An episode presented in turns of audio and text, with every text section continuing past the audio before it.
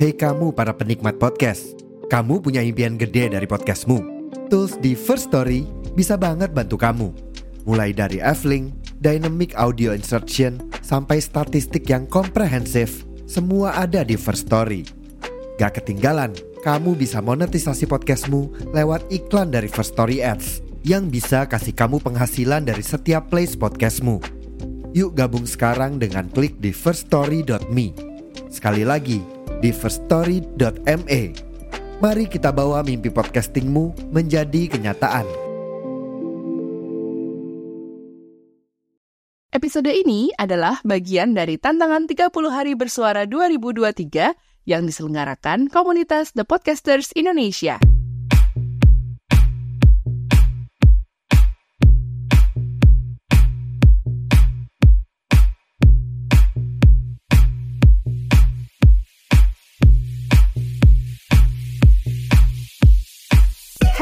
Ibu, halo, assalamualaikum. Salam sehat walafiat.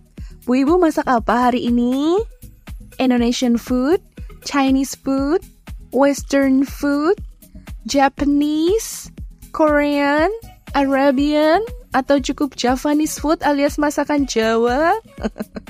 Pecel, sayur lodeh gitu ya, oseng-oseng daun pepaya, tahu pacem, tempe garit, sambal terasi, ndok ceplok. Wah, belum malah bikin aku ngiler sendiri nih ngomongin banyak makanan. Libur nggak libur, perdapuran tetap ngebul ya Bu ya. Bu Ibu memang harus tetap memikirkan urusan perut keluarga. Meskipun misalnya nanti tiba-tiba order GoFood atau ngeng pergi makan di luar, kompor itu tuh seakan-akan nggak bisa dianggurin gitu aja ya. Ya, entah cuma buat masak air panas biar bisa ngopi pagi-pagi, atau ngukus ubi misalnya, atau misalnya bikin nasi goreng karena nasi sisa kemarin itu masih banyak dan masih oke gitu. Ngomongin masakan nih, aku jadi inget ya sama TV competition show yang kemarin itu sempet rame gara-gara tayangan grand finalnya. Itu tuh TV show yang inisialnya MC, yang jurinya ada 3, yang pemenangnya si finalis cewek yang bikin seluruh dunia itu membelalakan mata saking gak percayanya dia menang. Pasti tahu ya yang aku maksud ya. Nah, banyak sekali yang mempertanyakan, kok bisa dia menang? Kok bisa? Padahal, begitu banyak sekali padahal. Dan banyak juga yang julid dan nyinyir di medsos bilang, dia tuh pasti menang karena pakai ordal tuh. Ordal, orang dalam. Wah, masa iya sih ya? Tapi kalau iya, ya jadinya nggak fair dong ya, karena ini kan kompetisi gitu. Tapi anyway, by the way, busway, emang sih di kehidupan nyata ini, koneksi dengan orang dalam itu memang terjadi ya? Ibu pernah berurusan dengan orang dalam? Atau malah sering? Atau jangan-jangan ibu justru orang dalamnya. Mari Bu, kita bercengkrama sama orang dalamnya podcast Bu Ibu nih. Di sini sudah hadir. Aku, Ibu Inung, dalam podcast Bu Ibu. Podcast Bu Ibu. Podcast Bu Ibu by Ibu Inung. Podcast Bu Ibu by Ibu Inung.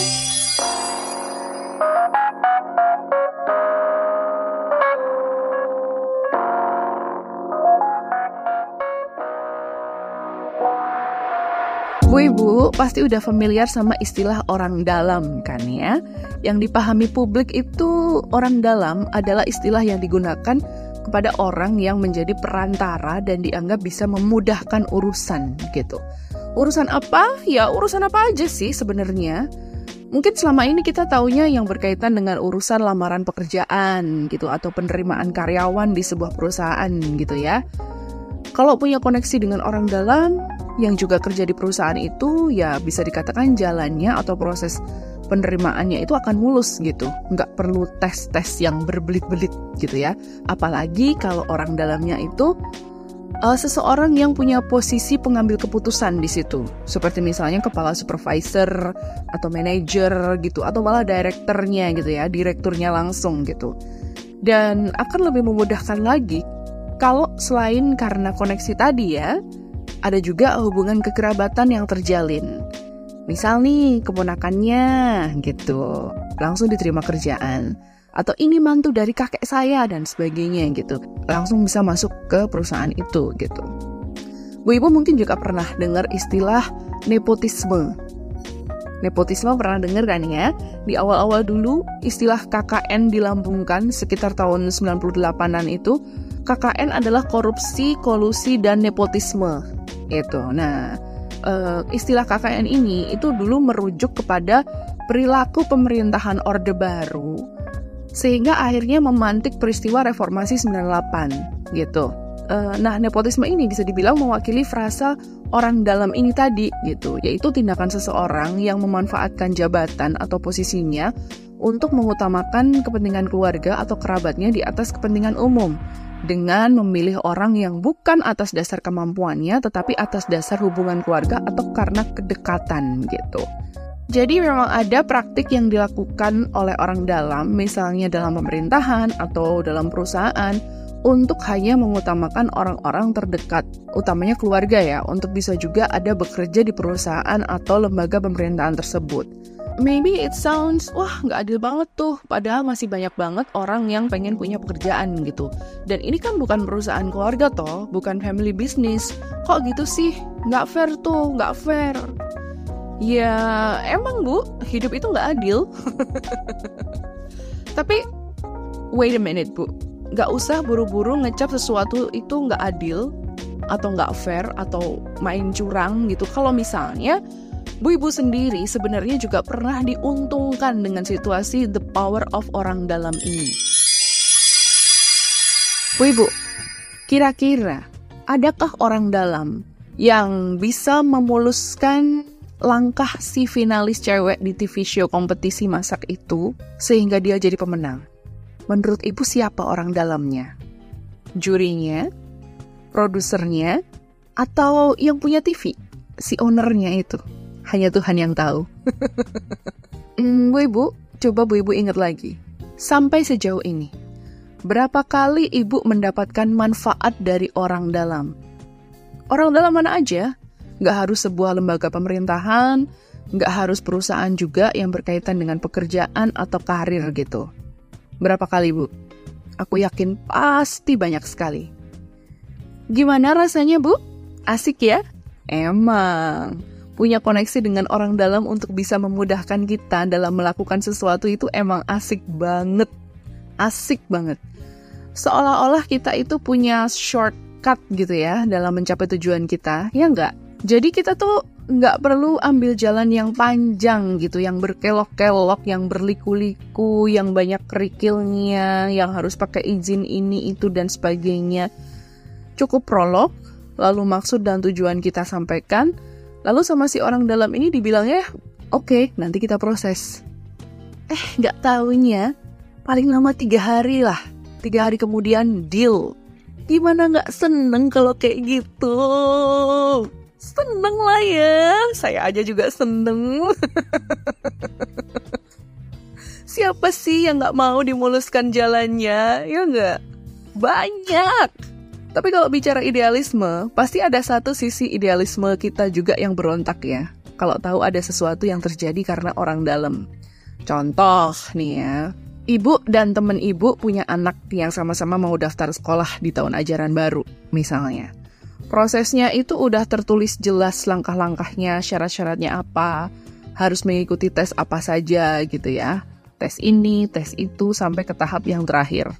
Tapi, karena temen ibu itu punya koneksi orang dalam sekolah itu, entah gurunya, kepala sekolahnya, atau kepala TU-nya, anaknya temen ibu yang lolos duluan. Sedangkan anaknya ibu enggak.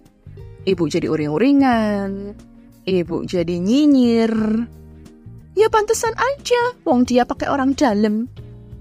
Tapi, coba kalau anaknya ibu yang lolos. Pasti ibu berbunga-bunga banget hatinya. Emang bias ya persoalan orang dalam ini. Ini baru level sekolahan loh. Gimana kalau mau masuk ke lembaga pemerintahan lewat jalur CPNS? Wah. Tiap kali ada penerimaan, pasti akan ada episode pernyinyiran. Kalau yang diterima itu sebagian besar karena koneksi orang dalam. Pasti itu. Akan ada seperti itu. Banyak yang akan bilang, soalnya itu pamannya kan orang dalam pemerintahan itu, departemen itu tuh. Gitu. Itu si omnya kan ini orang dalam situ udah jadi kepala bagian. Kalau menurutku pribadi sih kayaknya nggak perlu deh sampai jelit-jelit kayak gitu. Toh kita pun juga pasti pernah memakai jalur orang dalam dalam hidup kita. Ya nggak? Ngaku aja deh, ngaku aja bu, ngaku. Mungkin ibu sekarang lagi mikir-mikir, emang siapa aku punya kenalan ASN siapa? Nggak harus ASN, nggak harus lembaga pemerintahan bu. Siapapun itu, pasti ibu pernah menggunakan koneksi orang dalam itu. Contoh gampang aja nih. Pas banget nih musim liburan akhir tahun. Kalau kita punya orang dalam dari hotel A, atau hotel B, atau hotel C misalnya, pasti udah kita manfaatkan. Entah biar di diskon tarif hotelnya, atau misalnya meskipun nggak di diskon tapi bisa memenuhi kriteria kamar yang kita mau gitu, dapat ocean view atau dapat sky view gitu, atau dapat mountain view misalnya, atau misalnya dapat free tambahan fasilitas lain di hotel itu meski kita bayarnya tetap full gitu. Mungkin fasilitasnya cuma free breakfast plus swimming pool, tapi ditambahin ada free room service, ada free nge-gym, dan yang lain-lain. Enak ya? Kalau kayak gitu, seneng gak bu? Seneng kan? Seneng. Contoh lagi, ibu punya kenalan orang dalam di resto. Pas liburan nih, restonya rame, tapi ibu tetap datang ke situ. Karena koneksi orang dalam tadi, ya, the power of orang dalam, ibu akhirnya dapat diskon, ya. Orang dalamnya udah bilang sama bagian kasirnya, keluarga ibu ini nanti dapat diskon 50%. It's enak banget kan? Selain itu dapat complimentary menu. Terus pulangnya masih dibawain gift. Seneng atau seneng banget, Bu? Ayo. Ataupun pasti seneng juga kalau kayak gini, ya nggak sih? Jadi gak usah buru-buru ngasih judgement ke orang gitu loh. Itu pasti karena orang dalam, pasti karena orang dalam, itu pasti karena orang dalam. Tapi di sisi lain dirimu juga menerima manfaat dari orang dalam itu gitu loh. Ini sama aja. Untuk orang lain, dirimu juga kena nyinyiran itu gitu bu. Yang jelas orang dalam itu gak melulu harus ada hubungan darah, atau keluarga, atau kerabat gitu ya. Bisa jadi awalnya malah gak ada hubungan sama sekali. Tapi ada satu masa dalam hidup kita itu akhirnya bisa berelasi.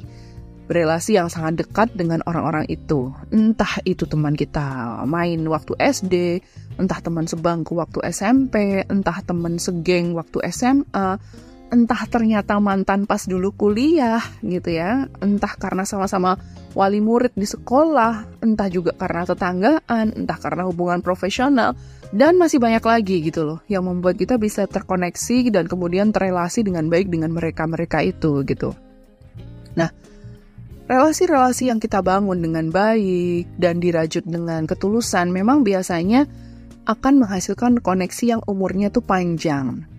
Kalaupun misalnya nggak ada hubungan masa lalu, kadang dari obrolan pun itu bisa nyambung dan jadi akrab gitu ya. Misalnya kita ketemu orang yang baru terus kita ngobrol, ternyata obrolannya nyambung, jadi asik ngobrolnya, akrab gitu. Karena misalnya punya visi yang sama, atau punya interest yang sama. Misalnya interest terhadap pendidikan, atau interest terhadap buku, kayak gitu.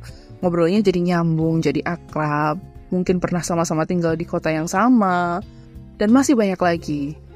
Jadi sebenarnya kunci biar bisa punya orang dalam dan akrab sama orang dalam, ya dengan memaintain relasi gitu.